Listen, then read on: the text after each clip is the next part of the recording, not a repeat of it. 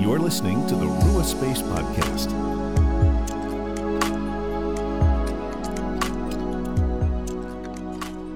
Hello, friends, and welcome to the Rua Space Podcast, where we help you make space for the Father, Son, and Holy Spirit in your everyday life. I'm Phil, and today I am joined by someone very special to me, someone who I consider one of my pastors, um, very closely my pastor for a long time, and that is John Fogel. John, welcome to the podcast, man. It's good to be here, Phil. It's good to follow Shane Claiborne on a podcast. I've made it. yeah, I yeah, right. Yeah. oh man, no, this is this is so good. Uh, you know, so we were co-pastors for a number a number of years. Do you want to kind of share with people who you are, what you do, and I don't know, we can just for a minute get into our story a little bit because then we're going to dive into Job, which is going to take people to a very different place. Yeah, yeah. So, so as Phil said, my name is John. I'm I am just a pastor. I'm just uh, an everyday normal pastor. I've not written any books. Um, I have no uh, area of expertise except for perhaps covenant history because I am a pastor in the Evangelical Covenant Church, um, which is a denomination. If you don't know, um, that's a good that's, one. That's a mess right now, in my opinion. But but that's just my opinion. Um, and uh, yeah, so I'm I'm the pastor at Hope Covenant Church, which is in Orland Park, Illinois, and uh, our churches, Fellowship Bible Church, where Phil is the pastor, and Hope Covenant Church merged uh, about two and a half years ago. Well, no, about two years ago. Yeah. Um, and uh, yeah, it was it was a really good thing for both congregations. We were both in need of some vitality and and uh, an infusion of some new voices. And and then Phil, you know, left us and became became Rua Space and um, is now interviewing people like Shane Claiborne on a podcast. So you know, it, it really it worked out well for for for him, um, and it's you know it's still working out well for us too. But yeah, that's that's uh, that's who I am, just Well, a pastor. and, and don't don't let John fool you because he you you have many books in you even though you may not see it. It, it it's it's coming I think because you never cease to challenge me. I can't tell you how many times we, you know, during COVID, we did all of these little videos and sort of dialogues, and John was always just destroying my arguments and uh, making me recant whatever I had said earlier. And so you have a lot of really awesome things to say. So I, I'm really excited for this conversation. Yes, yes, uh, it's true. I am a contrarian, which is a unique thing to be as a pastor in a denomination that's all about people being able to hold their own opinions. Um, it's true. Uh, I appreciate you saying I have many books in me. Whether they will ever come out of me, they are. They will come out as kidney stones come out, with great pain and suffering. I think I think that's the case for every everyone I've talked to anyway that's written a book has felt a little bit like that. Okay. Okay. Well, that makes me feel better because Yeah. I've outlined books and um, the process makes my wife want to leave me. So, um, Yeah, no, you're in good company. We're- okay, we've good, all been there. good, excellent. Oh man. So so today then, you know, you are in this series in the book of Job at Hope Covenant. And it stood out to me because this is one of those fascinating books, you know, where I, I of course all pastors have probably at some point dealt with the book of Job. Uh, people listening to this have all at least if you haven't read the whole thing, you sort of know the basis of the story most likely. But what sort of stood out to you about Job? Why why that book now? Yeah. So, so we are, we about a year ago um, decided to begin to follow the lectionary and then um, work our ser- series within the lectionary. And part of that was a an attempt to look return to a more liturgical minded um, process, even if we weren't going to be all the bells and smells of the Orthodox or the Catholic Church or like high Lutheranism. bells Um, and smells. I haven't heard it put that way, but I, yeah, I, yeah, I you know what you mean. bells and smells, you know. Um, so you know, even if we weren't going to follow, you know, like an Episcopal process, we were going to return to a, a form of the work of the people to try and re-emphasize that as a congregation, you know, this is a this is a, a whole body that's working together. This isn't just like an entertaining thing where you know a, a woman or man gets up and talks for 45 minutes and some a rock band gets up and then we go home. Um, that this is really more than that um, that this is a community. And so part of that was a return to the lectionary. And for for for essentially nine months i've been trying to convince a church that um, two churches really that kind of rejected the lectionary as a valid um, resource for for faith uh, or for for faith organization. I've been trying to convince them that this is the best thing for them and kind of take your medicine in a way. Um, this is what we should be doing. And uh, yeah, I mean, even when I was hired at Hope pre pre even being related to Fellowship Bible Church, when I was hired at Hope, there was a survey that they filled out and as part of our denominational kind of hiring process and one of the things was do you want lectionary or do you want you know no lectionary and and like it's like a sliding scale and they were like as far away from lectionary as possible so so john so says anyway, let's do the lectionary so i'm like let's do the lectionary because clearly that like you know let's yeah. process your childhood trauma related to the lectionary here right. in open space you know right. so so so we do the lectionary um, for nine months and and i'm just selling it every week look at how great this is. Like oh i would never have picked this passage but you know the whole world's doing this passage this week you know and and kind of doing that. And then we we we kind of sh- shaped that a little bit where we would we started looking at other churches who are also doing lectionary and how they use the lectionary. And one of the ways they use lectionary is to fo- some churches will follow one thread to its conclusion. So they'll follow you know the story of david which is what we did earlier in the year um, from the first lectionary passage about it all the way to the end. They won't touch any of the other lectionaries passages. So if you don't know this, the lectionary gives you about five passages every week with under which you can kind of grab and pick and choose. And some churches just every week it's a different one, and some churches follow one for a period of time. So so we were following one for periods of time, and um, we did that with the book of James after we did David. And then the the next one that popped up like the next week started Job. And um Job has like two lectionary passages in 3 years. Like total or or maybe maybe it's 4, no, 3. I don't know. It's like it's maybe it's only 3. I, whatever it is, it's outrageously little. Yeah. Like it like if you know anything about wisdom literature, if you know anything about the book of Job, it is just it is just way, way, way too little to be able to understand Job in any sort of Cliff's Notes, Spark Notes version. So, so we spent a week kind of deconstructing the lectionary as a, in some ways, the lectionary is a tool of the systems of religious power and kind of triumphalism that have existed in the empire um, since, That's why there's no lamentations, right? which is why there's no lamentations. You know, um, my I have a professor who wrote a book on called Prophetic Lament. His name's Soong-Chan Rah. I, it, for people who like Rua Space, you would like the book Prophetic Lament. I mean, just that's I'll just just sell it to you right there. Um, it's it's phenomenal. I'll put a and, link in the description. So yeah, put a link in the description. Right That's perfect. Yeah. So so prophetic lament amazing, amazing book, criti- kind of critiquing, offering ways that we can engage with lament and critiquing the ways in which we failed to engage with lament.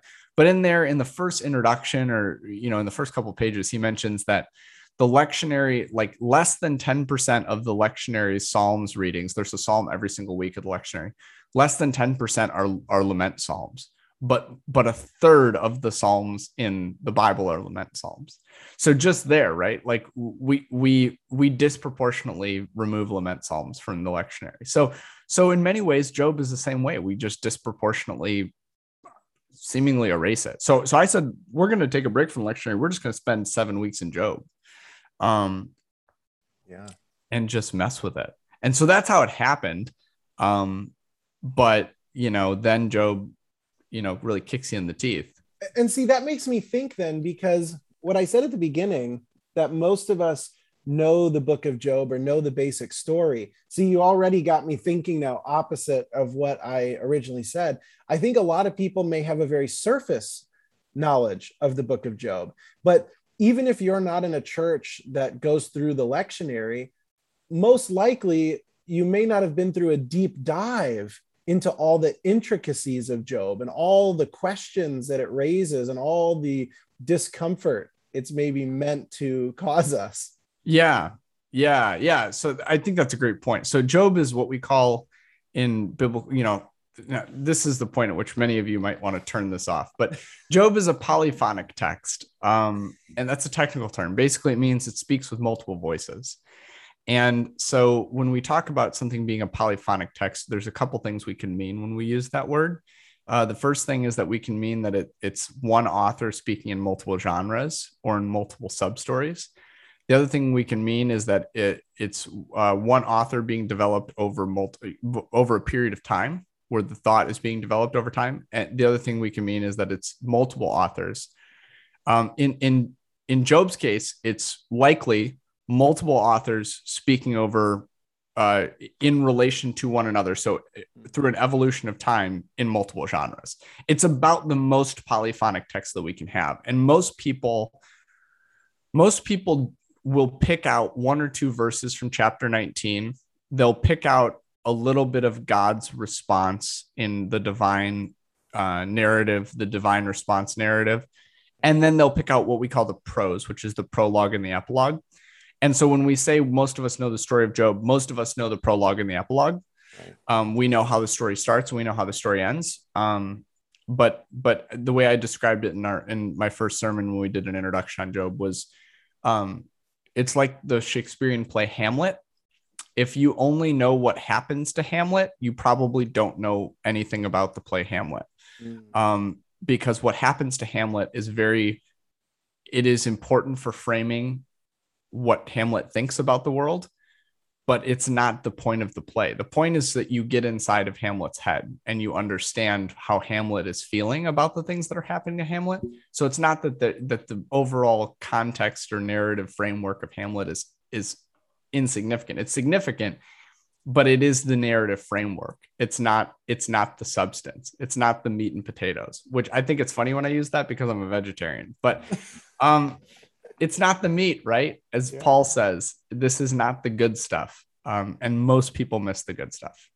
So, so what have you found to be the good stuff? And I know that obviously we could, to, to truly do justice, you need a lot of time, right? And that's why you yeah. guys are taking multiple months to go through it. But what is something maybe that's that's really shocked or surprised you that is taking your engagement with this book to another level? Yeah. Well, so so there's a couple there's a couple things. The the first thing is that Job is the only book in the canon that casts God as the bad guy. So whereas the rest of the canon is about how Israel in the Old Testament, Israel's wickedness or Israel's um, disobedience leads them astray, and they're the good, they're, they're the bad guys and God's the good guy. Or in the New Testament, that the Roman Empire, or in the case of Revelation, the, the Roman imperial court, are the bad guys, and the and the New Testament church and Jesus are the good guys. Um, Job set, stands apart, where Job in the story of Job, Job is the good guy, and God is the bad guy, and the people who are are who are essentially defending God are also the bad guys. And and I don't say this in in terms of like that's my interpretation of the text. God says that in the text. So God says the people who are defending me are wrong, and Job, who is who is uh, essentially convicting me, is right. I mean, that's literally what God says in in I think it's chapter forty two. Um, Job has spoken rightly of me. So um, yeah, it, it, it, it does not fit within our understanding, our simplistic understanding of God. Um, it it creates it it brings God from a two dimensional, um, kind of literary device for good behavior in in the in the Old and New Testament into the dialogue of the complexities of the world, um, where two dimensional things do not belong. Well, and that's the importance, just to sort of interject right there. I mean, I yeah, think no, that's go. the importance of understanding it as wisdom literature. I mean, the story the story's main point to me is not about suffering actually like that is just sort of the maybe part of the container that is dealing with these much more complicated things that rather than just a theodicy story it's wisdom literature and so wisdom literature is going to dig in to mystery and complexity and it's going to invite maybe invite more questions than answers. Yes yes i think i think fundamentally so. I think the the the the the result of job is that we should leave with far more questions than we came with about the nature of reality and the nature of the world. Um so so yeah so i think that, that I, I think that that's a big that that's been the the number one thing that stood out to me is that is that job the way that i've put it in our in our when i've preached is that job really does not fit into our our canon. And what i mean by that is not that job does not fit into the canonical bible but that when we reduce the canon to systematic theology, which Western Christianity and especially evangelical American Western Christianity has been um, excited to do over the last 150 years, when we create a kind of a two dimensional cause and effect relationship between all things, or um, you know, we cast God into a box that we can understand and quantify so that we know when we put things into the box what we'll get out from the box mm-hmm. um, then job job does not fit in that canon job, job if if that is what the bible is if the bible is the story of of how um, we can systematize a religion to to know who's in and who's out and who's going to heaven and who's going to hell and why bad things happen to good people and good things happen to bad people. If, if that's the point that you're trying to get to, um, dare I call it neo Calvinism? Um, you know, if you're if you're coming at Job with an approach of neo Calvinism, I, I would argue, why, why even keep it in the Bible? Explain it, to people what you mean by that. Yeah, so if you come if you're coming to uh, coming to Scripture looking to essentially create uh, a worldview that serves your rhetorical purposes of why things happen in the world job job essentially throws a monkey wrench into that mm. uh, because job doesn't do anything wrong and the text it's a fable right so it's not it's not a true story at least i mean you can believe it's a true story that's fine um, but it, it's not intended to be viewed as as history. It's intended to be viewed as parable. Um, I think Dan Allender and Tremper Longman. I remember taking a course with them, and I think they thought they. I believe it was them. So if, if either of them hear this, I apologize if I'm wrong. But a thought experiment was another way someone I think they put it, or yeah, someone in there. yeah, it, this is really common at this time in, in history. Um, the, the, there are lots of questions being written around this, the time that Job was written. Um, the Babylonian Theodicy is another one, which is strikingly similar to Job, um, where you have two people. One is designated as the sufferer. Um, is is they're arguing over why bad things happen.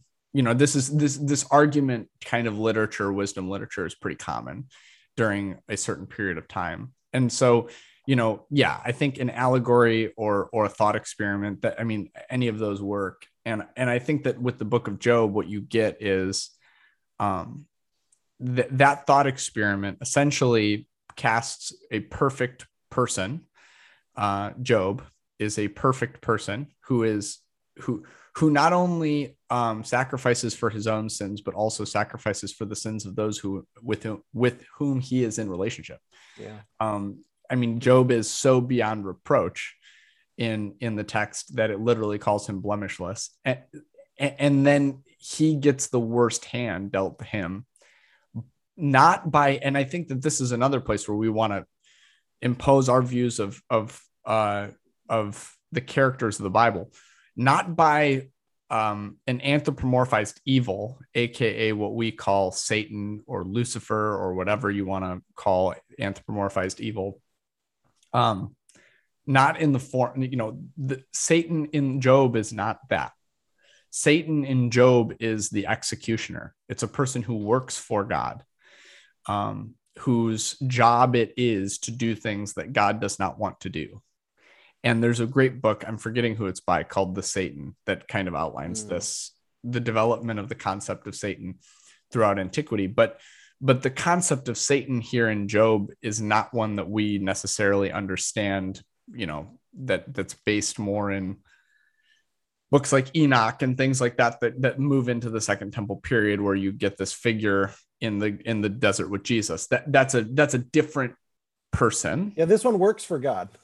this one works for God, right? So this one is is is is this this Satan or the the you know the accuser, the advocate, the, the or the accuser or the executioner. This person works for God. So so it is it is at God's behest mm-hmm. that all of these things happen to Job. It's not some sort of divine conflict between anthropomorphized good and anthropomorphized evil. Um, it is it is God in all of God's complexities doing these things to a perfect person. Um, essentially, God having a thought experiment with Himself mm. of what would happen if I took everything away from someone who's doing everything right. You know. Yeah. So so I think, yeah, I think that it, I think it breaks our conceptions of why bad things happen to good people.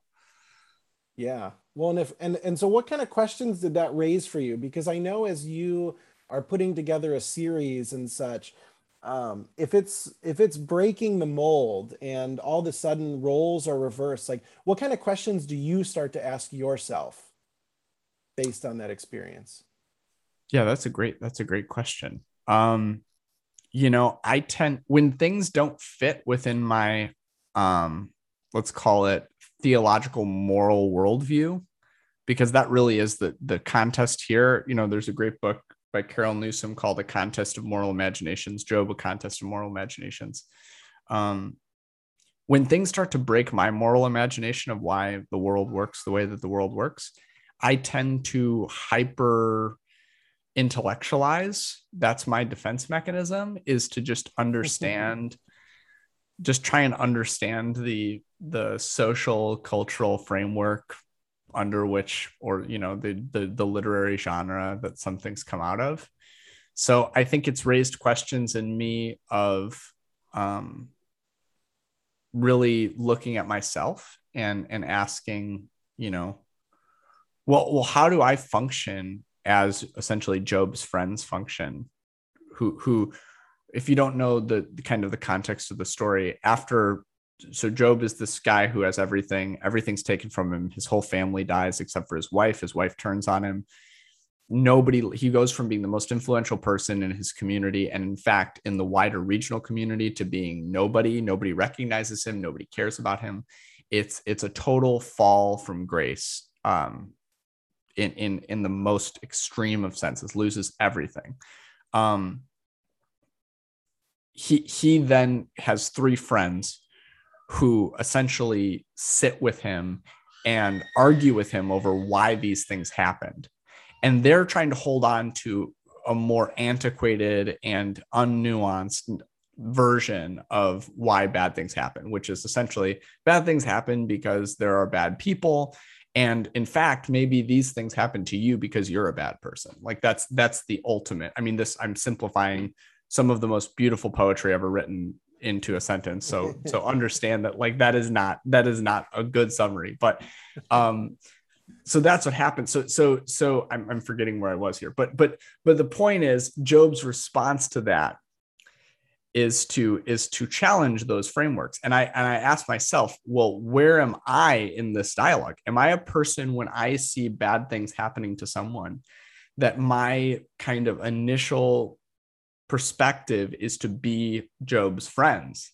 Am i is my first response when i see a person who's homeless or i see a person who's um in a in, in, a gang or something like that or you know I, I work with people i'm on a i'm i'm doing a project right now where we're trying to get a, a parole board in illinois. Illinois is a state that does not have a parole board so there's no there's no way for people who are incarcerated on life sentences to show that they have been reformed um, or to plead their case if they were uh, for to to another higher authority or a, a different authority when they've been wrongfully convicted or when the law has been um, unjustly applied or things like that.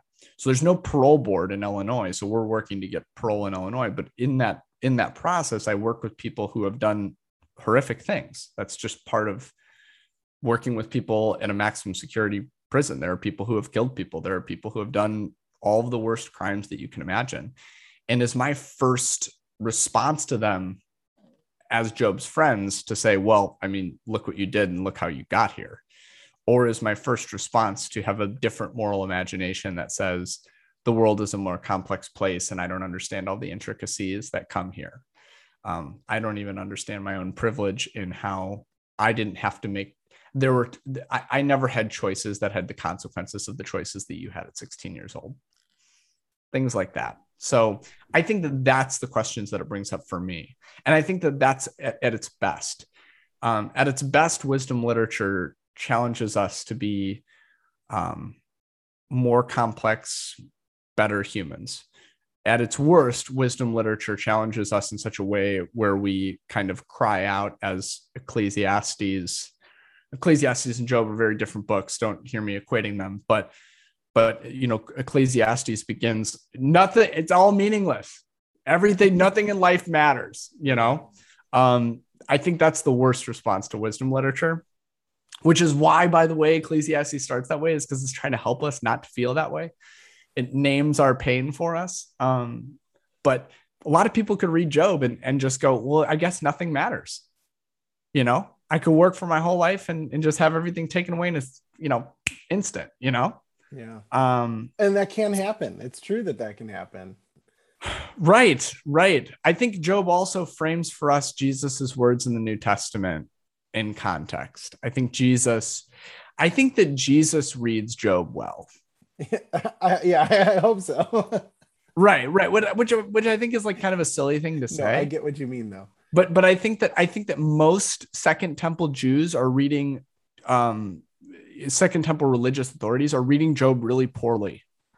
Mm. And I mm. think that what separates Jesus, I mean, you could you could make a case, I, and I'm not going to make this case. You can make a case that Jesus's theology, even though he doesn't speak about Job specifically, Jesus's theology is so informed by Job that that his entire religious framework is built upon a concept of God that is just far more um, nuanced than than other religious leaders of the time. The historical Jesus seems to speak to some of the kind of fundamental principles of Job in ways that other people just do not.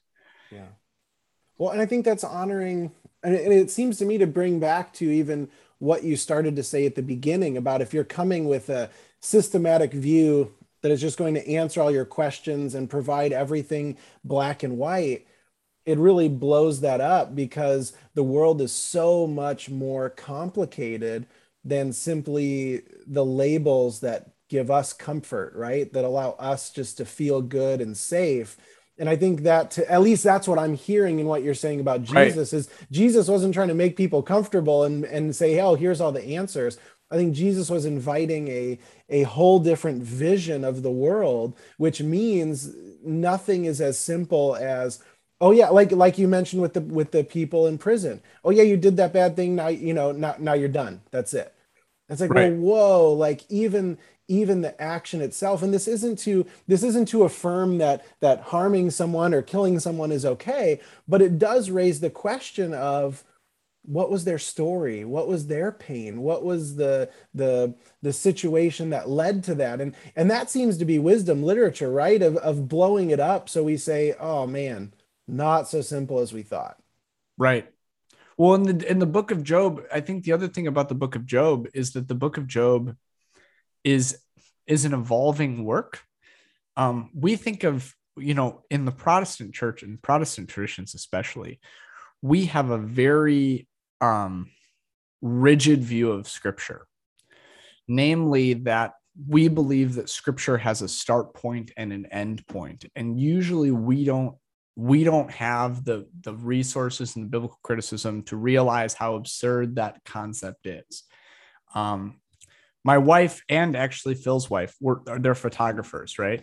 So um my wife's job is to go and take pictures of people and to freeze moments in time for them to be able to look back on forever. That's, I mean, that's the, the goal of photography is not to give somebody something that's untrue. It's to actually give them something that's, that's so true that it invokes emotion in them.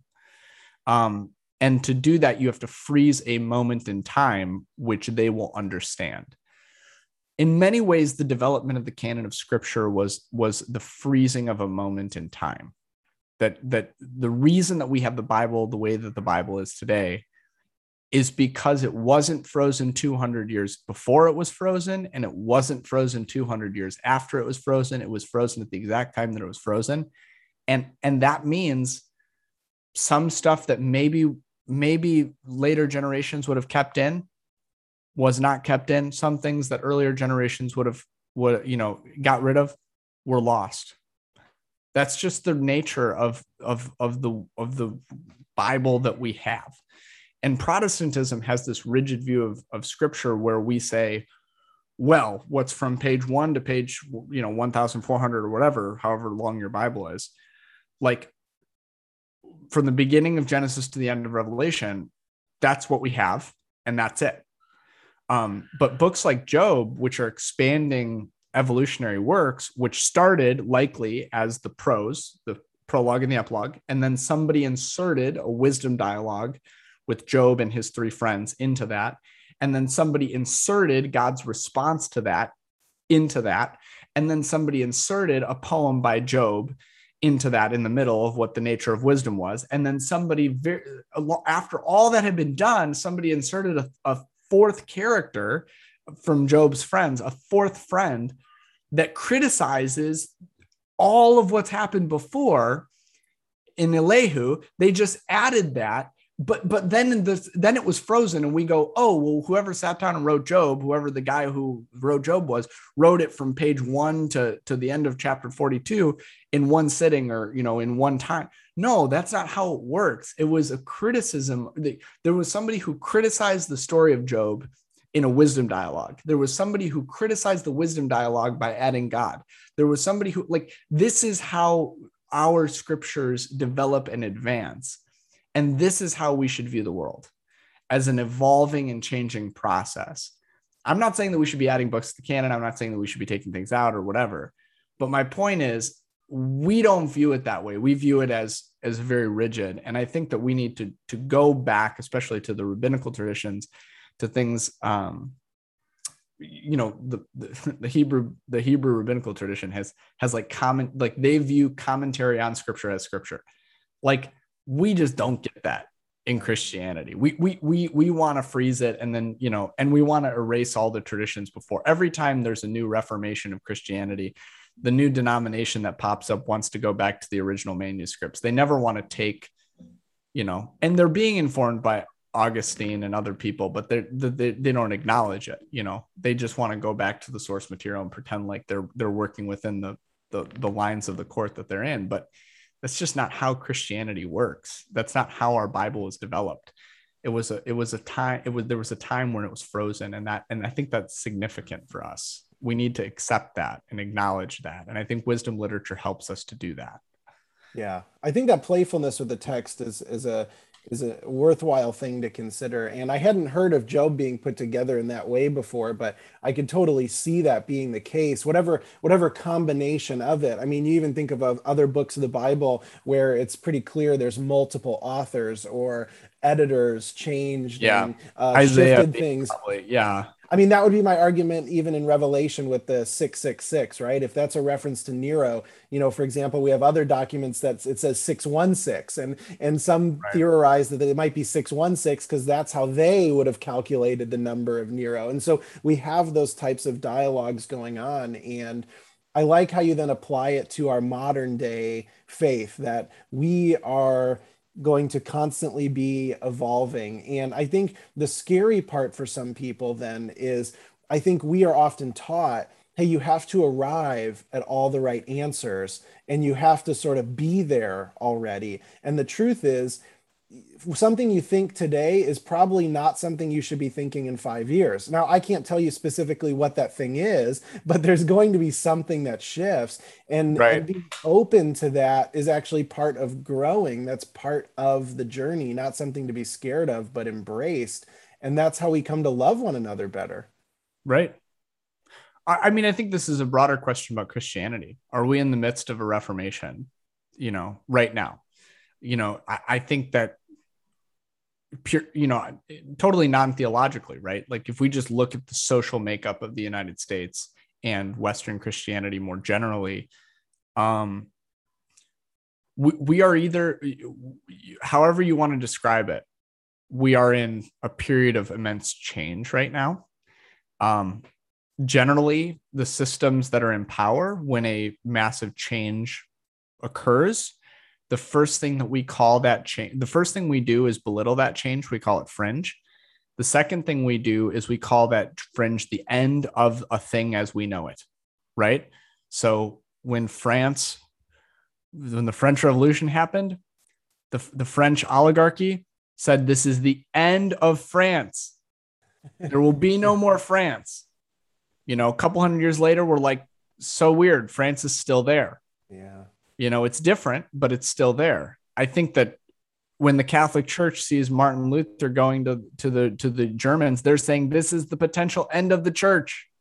Mhm. We're gonna lose everything if if this happens. And then no, the church is still the church, even you know, 500 years later, we're still kicking. It's still different. It's different, but it's kicking. And I think that what we're ha- what's ha- what we're seeing right now is we're seeing another reformation like that. And some some of the church has it has embraced that and has gone with that. Some of the church has rejected that and is saying this is the end of Christianity. We're not going to have a religion anymore. Or they've you know apocalypsed it, you know, and said, oh, this is this is the beginning of the end times because there's a mass falling away. Well, I think you have to define falling away. You know, And, and I would and I would encourage everyone. I just I, I'm going to let you keep going, but I want to No, sort of no, stop everyone right there and say, if when John was speaking, and John has a tendency to do this in the best way. I mean this in the best way possible. If when he was speaking, something came to your mind, or you felt something drop in your stomach, or you felt a pain in your neck, or you felt, you know, whatever that may be, I want you, as soon as we're done talking, or even now, to pause it and come back, to be curious about what that thing was, because you didn't intentionally bring that thought or that feeling up in response. It was it was there. And I encourage you to deal with it, to think through it, because that may be an invitation of the space where you're being invited to expand or at least consider something in a new angle. no, I appreciate that, Phil. I appreciate that. And and and to be clear to anybody listening, um, I grew up in a Christian home. I grew up within evangelicalism. It's a weird form of evangelicalism from a pietist tradition. So I don't expect everybody to be able to fully embrace how you can be both evangelical and pietist because those are seemingly contradictory. Um, but this has been a painful process for me too, right? Like this is not an easy thing for any of us to go through. And I think people like to dismiss it by saying, oh, well, this is just the product of theological education and that's just brainwashing or seminaries are just bad, but wha- whatever. But, you know, what I try and remind people is no, actually, this is not because of a theological education. This is because a theological education taught me how to research and taught me how to look critically at the world. And um, when we look critically at the world, uh, we are we are in the world. Hopefully, we're not of the world, according to you know, Yeah. according to the Bible, but we're in the world, and so we are we are at least se- semi products of the world. And so when we look critically at the world, we look critically at ourselves. Yeah. And so I'm not surprised that it causes people, it does not cause me a drop in my stomach anymore because I've said it so many times that it's just become it's become palatable for me. Right. But um but but I think it but it's uh, Yeah. it's around specific issues. So I mean, Sure. my hope is people are in, eh, considering what this means for you as an individual, for your family, for your church, for your nation. The fact that things may feel a little upside down, but that upside down may be the kingdom of God's upside down. I'm not saying it like I don't know what you're going through as an individual, right? So I can't say specifically what you're thinking right. of, but I think there's at least the invitation to ask, is there greater complexity here? Is there something else? And maybe being open to to seeing that um, or at least wisdom is about wrestling with it. Are you invited to wrestle maybe? And you may end up right where you are, but have a more nuanced understanding, right? There, there could be there could be a yeah. lot here, but I think it's a journey at least worth wrestling with. Yeah, no, I, I, I, I totally agree with you, Phil. It's I had so I had a, a conversation with with who was on your podcast last week, Shane Claiborne, one time where we were talking about the fact that um the world seems worse now than it has been in the past.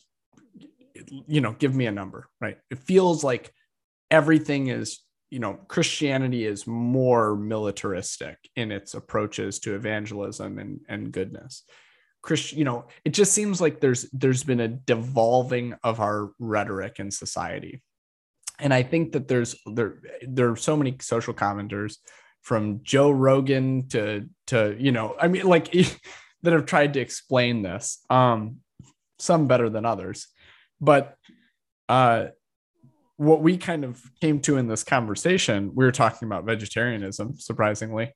Um but we what we came to in this conversation was essentially the idea that all systems that are doomed to fail will will inevitably have a fight or flight response at the end they will fight like all get out to survive, especially when their doom is imminent. And mm. so I think that it's true internally in us too.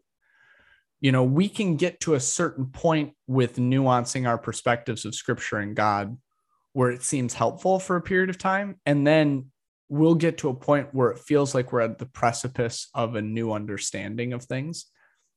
And our response to that can often be to reject that wholesale. I think that people were really on Jesus's team for most of his ministry. They were really vibing him. They were really like, hey, we're we're all in on this message of, you know, a a wider pool and you know kind of a jobian acceptance of the complexities of of you know a non a non-linear relationship between cause and effect and and sin and and pain um, right like all of these are the, the, social deconstructions that jesus is presenting to the to the first century. I think most people are like vibing him most of the time. And then at some point he went he crossed the precipice for them. He went over the hill. And then it was like no we got to kill him. Because now he's a threat to our fundamental principles by which we live. So if your response is to be like yeah I'm vibing this. And then at one day you just go, no, I want to go back to the way that it was before. I want to take the blue mm. pill. You know, like like why oh why did I take the, the red pill? You know, if that's your your response, like great, you're a human. Like congratulations, you've you have confirmed your consciousness.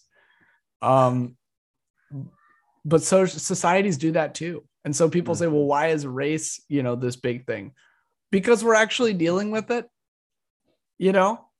Well why why are we finally you know talking about you know me too a couple years ago? Well, well why why all of a sudden is this like a big deal? Because we're actually dealing with it. Yeah. Because when you actually destroy systems of oppression they fight back at the end. Mm. you know mm. they don't need to fight back when you're not when you're not destroying them. They can just casually exist in the subconscious until you threaten them and then they will pop up in the conscious and try and bite you in the butt. Um yeah. so this is this is the fundamental principle of job though. Job breaks i mean we've gotten off of job but we haven't. Like right. that's the beauty of job right? This is how job is. Job will have a dialogue like we're having a dialogue that will seemingly be completely off topic and actually be all about the topic at once. Um and, and to answer your question from before, what's what are the things that have surprised me? One of the other things that have surprised me, I don't read Hebrew well at all. Um, Job, Job, I've so I've gone to I have a PhD friend who's in. I don't have a PhD. He has a PhD uh, from Harvard in oral literature. I don't even know what that means because I thought it was either oral or literature. I didn't think it was both, but he has a PhD in oral literature, or he's close to it in oral literature and he uh he's talking to me about he because he reads Hebrew fluently and he's a Hebrew scholar. And he he's talking to me about the Hebrew in Job, and he's like, it's not that you're struggling to read the Hebrew of Job. It's that nobody can read the Hebrew of Job mm. on hmm. earth. There are there's no one who understands what Job is talking about towards the end of the book. When Job is talking to Elihu, nobody understands what that conversation is about not because not because we just oh it's so metaphysical that we don't know like literally the words don't make sense anymore. Mm-hmm. um if you're like the words of my faith tradition no longer make sense to me and i cannot make sense of them like yeah. And job's still in the bible. Wow. you know? Yeah. There's that, something there that's for sure. It, it, I think that this is the book that everybody needs to read mm. right now. This is the book that when people talk about deconstruction or being an evangelical or deconstructing fundamentalism, or whatever, like this is the book that does it in our canon. Yeah. You know, I, I come from a highly scripture, a, a, a, a tradition that has a high view of scripture. Um, we say that that the the Holy Scripture is the Word of God and the only perfect rule for faith, doctrine, and conduct. Um, I think that because we've avoided Job, we've ceased to re- realize that there there actually is something in Scripture that could help us get through the current crisis of modernity or crisis of of consciousness or whatever. Um, but we just Job. we just pretend it's not there. Yeah. Man, I was gonna I was gonna ask you for a final word, but I think I think you just gave a really beautiful, challenging and also an encouraging one. Would would you want to add anything else? I, w- I would love to talk about this obviously forever but as we come up on on almost an hour um, yeah. i want to respect your time and and everyone's but that was a really good end word. Do you have any last word of challenge or encouragement? Read job but yeah yeah um yeah i'll i'll i'll, I'll say this. Um most people go to the bible asking what has god said that that's that's what we are fundamentally asking when we go to the Bible. The book of Job contains more words from God than any other book in any other single place. The speeches of God in chapter 38 and beyond are the longest single running narrative in the same way that John 4 shows Jesus's longest conversation with someone. Um, Job 38 through 42 show God's longest conversation with anyone. Hmm. Um, and in that conversation, God sings hmm. for a long period of time. And so the question that you have to ask yourself is in my scriptural tradition or my religious tradition, is God in the habit of singing? Is God in the habit of singing about things that seemingly God is say, stating are out of his control? Things like the Leviathan and the, the, the complexities of, you know, in the world. Um,